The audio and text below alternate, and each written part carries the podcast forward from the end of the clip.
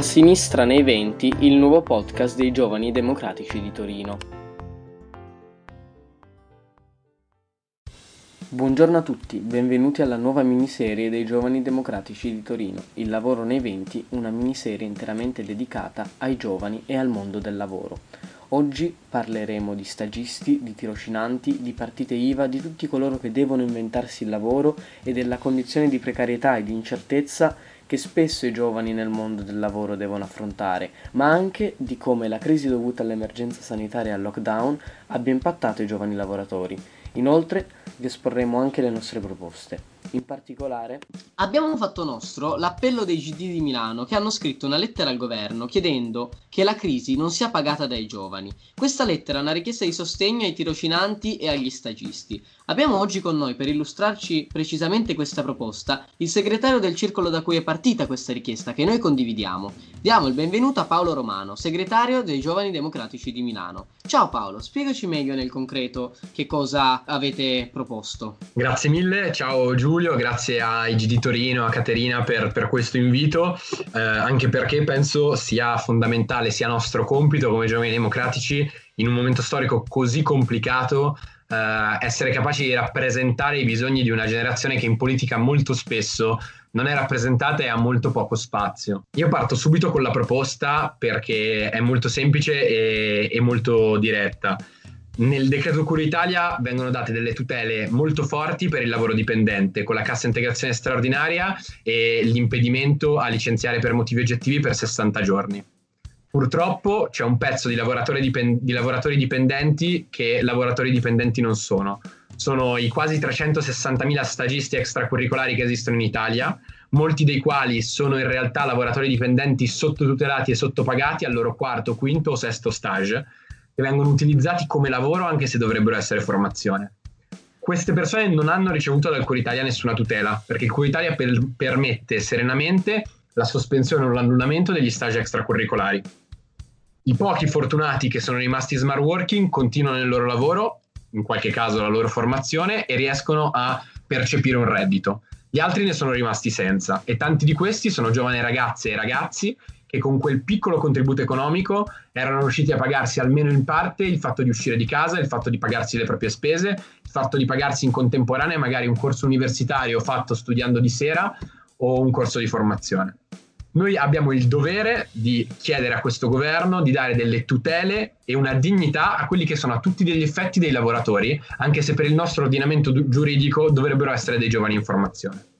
Per questo noi chiediamo due cose molto semplici. La prima è quella di aiutare in ogni modo le regioni e le aziende a far sì che il lavoro agile, il lavoro in smart working sia sempre possibile per tutti gli stagisti e venga attivato dalle imprese. Quando questo non è possibile, chiediamo di inserire all'interno di uno degli strumenti tute- di tutela che il governo sta per approvare nel decreto di aprile, che ormai è decreto maggio, quindi o nel reddito di emergenza o nel bonus per gli autonomi, un sostegno economico che faccia dire molto semplicemente a questi giovani siamo lavoratori anche noi e abbiamo diritto, così come i lavoratori dipendenti hanno la cassa integrazione, a vedere il nostro reddito tutelato. Abbiamo diritto a essere riconosciuti per il lavoro che facciamo. Guardate, non è solamente un passaggio emergenziale, non vuol dire solo garantire un reddito a qualcuno che così non deve lasciare la sua casa in affitto e magari tornare dai suoi genitori anche generando un rischio di contagio, ma è anche una questione politica e valoriale ed è quella di dire che se io sto lavorando, anche se sto lavorando senza malattia, senza fare pagati, senza contributi, almeno lo Stato riconosce il mio lavoro. Perché abbiamo bisogno di farlo? Non solo perché è giusto, ma perché l'ultima crisi economica che ha vissuto il nostro paese è un campanello d'allarme fortissimo per noi. Voi vi ricorderete che nella crisi del 2008-2013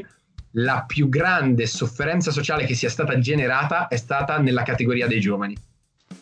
Sono gli unici che hanno avuto una perdita di reddito medio a due cifre percentuali, mentre addirittura gli over 65 hanno visto il loro reddito salire pochi anni dopo la fine della crisi.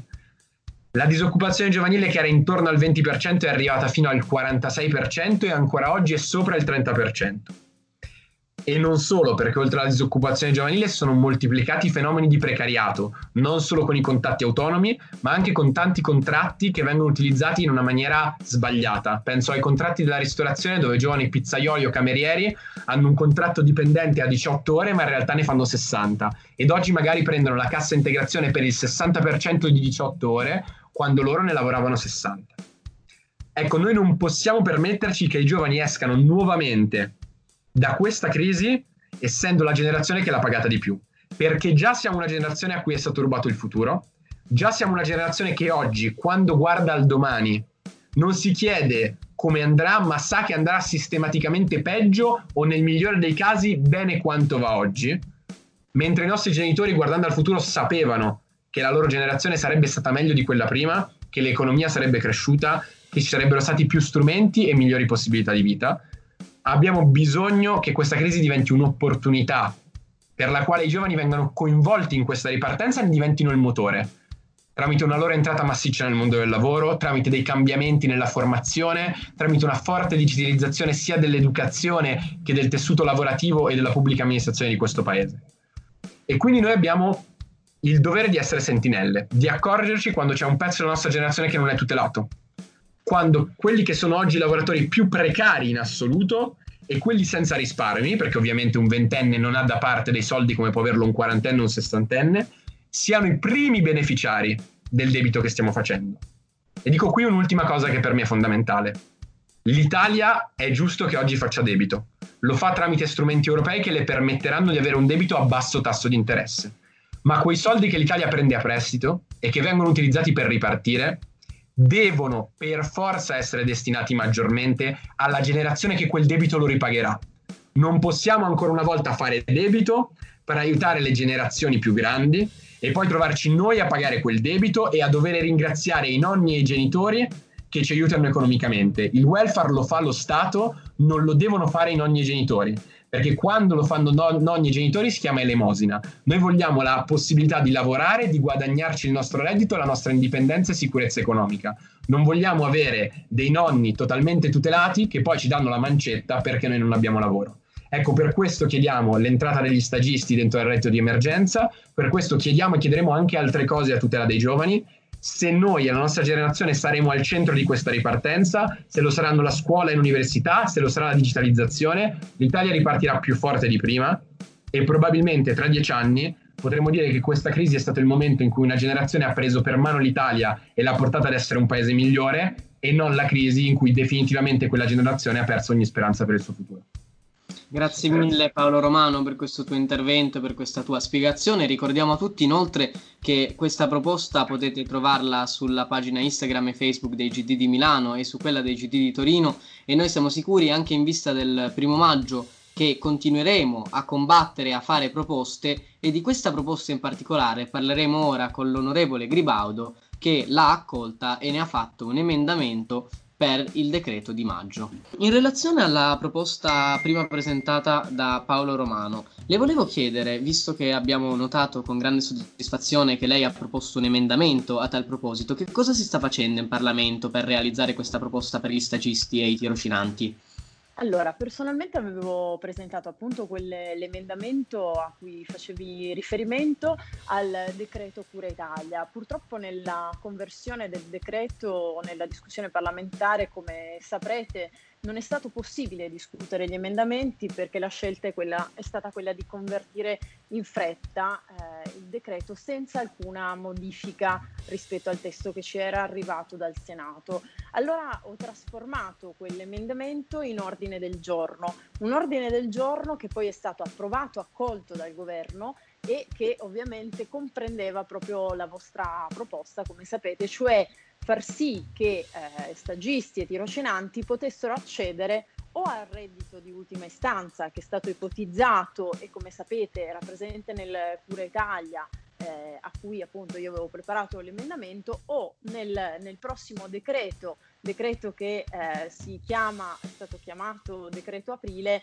che a questo punto in realtà si chiamerà maggio, eh, ma comunque nel decreto in cui verranno riconfermate delle misure e verranno aggiunte eh, delle altre misure. La nostra battaglia è quella di far sì che appunto tirocinanti e stacisti vengano compresi all'interno di questi strumenti necessari di sostegno al reddito. Recentemente ho letto un articolo che dice che nel 2030 ci saranno più lavori autonomi rispetto a quelli indipendenti e questo purtroppo per i giovani corrisponde spesso a una condizione di precarietà e di instabilità. In questo periodo particolare, che cosa ha fatto il governo per tutelare gli autonomi che sono indubbiamente tra i più colpiti dalla crisi? Ma allora, ehm, intanto ne approfitto per raccontarvi che eh, da anni Parlamento eh, mi batto affinché vengano istituiti nuovi diritti, nuovi strumenti a garanzia proprio del lavoro autonomo, proprio perché lo studio eh, che ricordavi è uno studio che ci delinea la trasformazione del mercato del lavoro, che peraltro è una lunga transizione che viene da lontano, ehm, quella transizione che la mia generazione, che è più grande della vostra, ha comunque già eh, patito sulle proprie spalle. Eh, si parlava all'epoca, parlo cioè del, dell'inizio degli anni 90, degli anni 2000, eh, della flex security. Peccato che la flex security fu uno strumento che in qualche modo garantì la creazione di strumenti di flessibilità, quindi eh, nuovi, anzi troppi eh, contratti flessibili di lavoro senza però l'aggiunta delle giuste e doverose tutele. Allora, eh, la scorsa legislatura abbiamo approvato una legge molto importante, la legge 81 del maggio del 2017, il cosiddetto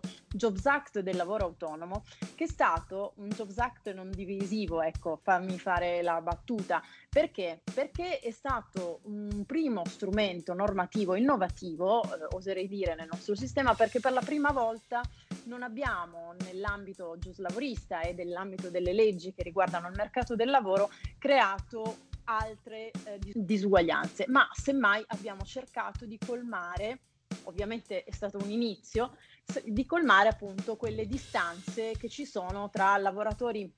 dipendenti e lavoratori quindi subordinati, parasubordinati e autonomi. Facendo che cosa? Istituendo per la prima volta appunto un principio di diritto che è quella della maternità e della malattia riconosciuta anche alle lavoratrici autonome. Di chi? Eh, non solo degli ordini tradizionalmente riconosciuti, per intenderci le professioni ordiniste, quindi l'avvocato, il commercialista, l'architetto, che come sappiamo sono organizzati anche in ordini professionali, hanno delle casse di, pre- di previdenza che tutelano in qualche modo o dovrebbero farlo il welfare a sostegno di questi lavoratori e di queste lavoratrici, bensì anche dei lavoratori autonomi eh, che, come si dice tecnicamente, versano alla gestione separata. Tradotto eh, in linguaggio comprensibile, sono quei lavoratori e quelle lavoratrici che si sono inventate per l'appunto il lavoro, hanno aperto una partita IVA e magari fanno ehm, appunto i web designer piuttosto che insomma siete più esperti e più bravi di me. Insomma, si sono costruiti davvero eh, sulle proprie competenze, sul proprio talento eh, una risposta a una disoccupazione crescente e quindi alla necessità di emanciparsi attraverso il lavoro. Oggi è il primo maggio, fatemi dire che mai come in questo tempo ci rendiamo conto che la vera oltre l'Italia è basata sul, eh, è fondata sul lavoro ed è alla base della nostra carta costituzionale, ma ci rendiamo conto di come il lavoro crei vera cittadinanza. Certo. Lavoro e cittadinanza è uno dei diritti fondamentali delle persone e quindi su questo dobbiamo lavorare. Eh, l'ho presa da lontano per dirvi quindi abbiamo inserito nuove tutele anche per i cococò che sono anche qui un'altra, se volete, da un lato necessità, qualcuno la chiama distorsione del mercato del lavoro, inserendo degli strumenti come la Discol, che di fatto è un ammortizzatore sociale a sostegno della disoccupazione dei cococò e dei ricercatori. Eh, oggettivamente eh, è una prima risposta, magari non soddisfacente, ma comunque un passo in avanti. Ora, da tempo, però, dopo la legge 81, eh, ci sono state anche delle sentenze delle Corti di Giustizia europea che hanno manifestato come serva uno, un ammortizzatore sociale anche per i lavoratori autonomi e, que- e, questa è una delle richieste che faccio, devo dire, da molto tempo. Mi auguro che nel nuovo programma SURE, che come sapete prevede e raccoglie la proposta che era nata dall'allora governo Renzi, in modo particolare ovviamente dal ministro Paduan, ministro dell'economia di quel governo, e cioè una oggettivamente una proposta di assicurazione europea di disoccupazione comprenda anche questa giusta esigenza, proprio perché il mercato del lavoro è profondamente cambiato. Eh, potrei eh, aggiungervi un po' di altre proposte parlamentari che ho scritto, una di queste è quella che eh, permetta alle casse previdenziali degli ordini, quindi torniamo alla dis- divisione di cui sopra, possano effettivamente erogare maggiori prestazioni di welfare, soprattutto in questi casi. È una possibilità che eh, secondo me deve essere contemplata. Le casse sono un ente di diritto privato, quindi anche il legislatore non ha grandi spazi di manovra, può però suggerire, come in parte ha fatto il governo sui provvedimenti che sono stati inseriti e così eh, siamo riusciti a trasformare in quella legge che è una pietra miliare. Pietra miliare in cui vi aggiungo nella legge 81 è contemplata proprio eh, il tema dello smart working, che non c'entra niente con il lavoro autonomo, ma lo dico perché mai come oggi eh, abbiamo trovato l'utilità di quella norma, una di quelle norme appunto che eh, sembrava essere eh, non così utile eh, proprio per come è pensato il modello di legislazione nel nostro paese, che invece mai come in questo tempo di crisi e di coronavirus abbiamo riscoperto perché moltissimi, come sapete bene, fanno smart working. Quindi era una norma giusta, mm, altrimenti ci saremmo trovati nell'emergenza senza avere un riferimento normativo e chissà avremmo dovuto fare, lo dico per chiarezza, l'ennesimo eh, di PCM o decreto da discutere in Parlamento. Quindi a proposito di provare a immaginare il futuro e a costruire delle regole in tal senso è molto molto importante. Il governo che cosa ha fatto? Ha eh, fatto proprio in un momento difficile come questo, proprio di quel principio, eh, cioè che serve un ammortizzatore sociale per tutti i lavoratori, indipendentemente dalla propria situazione, diciamo così, contrattuale o appunto nel caso del lavoratore autonomo, ordinista o meno. Ha messo cioè i famosi 600 euro, eh, come sapete, nel decreto, nel decreto Cura Italia, l'ha fatto eh, dandolo a tutti, quindi agli autonomi, ai co-co-co, ehm, e eh, tra l'altro dovrebbe nel prossimo decreto, che non chiamiamolo più aprile, nel prossimo decreto dovrebbe essere non solo riconfermata la misura, ma dovrebbe anche essere estesa. Su questo un'osservazione. Forse prima di darla a tutti gli autonomi avrebbe dovuto anche stabilire dal mio punto di vista un, un parametro reddituale, mi chiarisco meglio, non è il caso di darle a tutti questi 600 euro, o meglio se ci sono per carità, ma sicuramente i primi che devono essere tutelati sono ovviamente quelli che guadagnano di meno, che sono più esposti o che magari hanno appena iniziato a lavorare. Quindi quella è l'unica osservazione che mi sento di fare con voi. Ha dato quindi una risposta anche se in ritardo, ricorderete le polemiche tra ehm, le professioni ordiniste, sempre il Cura Italia, ha dato una risposta anche agli ordini professionali, però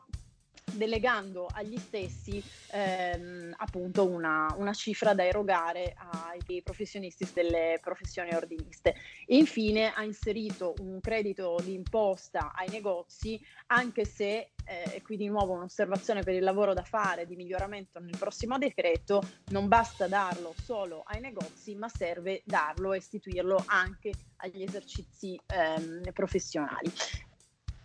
Certo, e quindi possiamo dire che, come ha giustamente detto lei, eh, sono state poste anche nella legislatura precedente le basi per poi andare a rinforzare tutte queste eh, categorie, categorie, rinforzare il, il, welfare per queste categorie. Quindi io le volevo chiedere per concludere due cose. Innanzitutto, da questa esperienza in particolare, ma anche guardando al futuro, che cosa possiamo imparare e che cosa, qual è il, il piano per uscire da, da, questa situazione, appunto imparando dagli errori che sono stati fatti o da, o da alcune mancanze eh, di questo periodo? Beh, insomma, eh, sicuramente quella del sostegno al reddito degli autonomi che hanno dovuto chiudere per il nostro paese è stata una prima volta. Eh, per la prima volta abbiamo finalmente riconosciuto e dato questo segnale, un segnale di attenzione molto importante, come abbiamo già detto, non totalmente esaustivo, sicuramente migliorabile e perfettibile, come tutti gli strumenti, ma è finalmente un'apertura di un dibattito che rischiava di essere come sempre in ritardo nel nostro paese. Come già vi dicevo, sicuramente eh, il, il tema del programma SURE e quindi il programma europeo è un altro strumento che deve essere pensato non solo le, nell'emergenza, ma nella costruzione di politiche che sempre più guardino all'universalismo dei diritti, vorrei anche aggiungere dei doveri naturalmente, e sul fatto che effettivamente lo Stato se ne debba fare carico. Questo è sicuramente un primo aspetto, cioè quello di riconoscere, ricordare che i diritti, che sono un costo, eh, che sono un costo, ehm, sono però devono essere garantiti a tutti, magari ripensando un sistema di welfare che, che, è ancora impostato su un modello di sviluppo che oggi possiamo dircelo è superato o comunque verrà superato nei fatti e lo sapete bene, su questo diciamo non mi dilungo in troppe riflessioni, ma, ma sarebbe interessante fare anche con voi eh, un dibattito su questi temi. Insomma, bisogna creare un welfare universalistico che abbia tutele, io ci tengo a dirlo, indipendentemente dalle categorie, che stia soprattutto in capo alle persone e un'altra gamba di questa riflessione sono le politiche attive. Eh, le politiche attive che significa davvero dare degli strumenti eh, di ricollocazione, di riqualificazione del lavoratore e della lavoratrice sono altrettanto indispensabili. Guardate, il tema della sicurezza era già urgente prima del Covid. Nel 2019 sono stati quasi un migliaio, forse anche di più, i lavoratori che sono mancati sui luoghi di lavoro. Fatemi dire che ci sono studi interessanti anche su questo tema, di come cioè eh, anche con eh, le nuove tecnologie, ma non solo, le, le, cause climatico-ambientali hanno determinato e stanno determinando i nuovi lavori, stanno determinando nuovi, eh, nuovi rischi, nuove malattie professionali. Allora, di nuovo dobbiamo interrogarci anche su che cos'è la sicurezza sui luoghi di lavoro e qual è la sicurezza che deve essere data a tutti i lavoratori e le lavoratrici. Questo è un altro aspetto. E l'ultimo aspetto, direi non meno importante, soprattutto per i lavoratori autonomi che oggi non hanno degli strumenti come i lavoratori dipendenti, cioè non hanno dei contratti nazionali di riferimento, è il tema invece di un giusto compenso il giusto compenso è un tema, io credo, estremamente attuale, non solo per superare eh, queste ingiustizie che avvengono nel mercato del lavoro quando non è regolamentato, cioè che poi i professionisti che magari hanno studiato tantissimo si mettono a lavorare, fanno tutta la trafila e che sapete benissimo per l'appunto di stage, tirocini, praticantato, beh poi però l'accesso vero a un salario, a un compenso eh, vero, giusto ed equo ci deve essere, altrimenti vuol dire che abbiamo investito male nelle nuove generazioni ed è un peccato mortale che non ci possiamo veramente più permettere. Per cui bisogna lavorare su più aspetti, le materie di lavoro sono ovviamente materie complesse, insomma questi sono i pilastri su cui dobbiamo ragionare e su cui dobbiamo costruire un futuro diverso, più giusto, più equilibrato e più equo per tutti. Grazie mille all'onorevole Gribaudo per essersi unita a noi oggi e noi sempre ci siamo e ci saremo sia per il primo maggio che per un confronto. Ci trovate come al solito su Instagram, su Spotify, su YouTube e su Apple Podcast e ci rivediamo la prossima settimana con il prossimo episodio.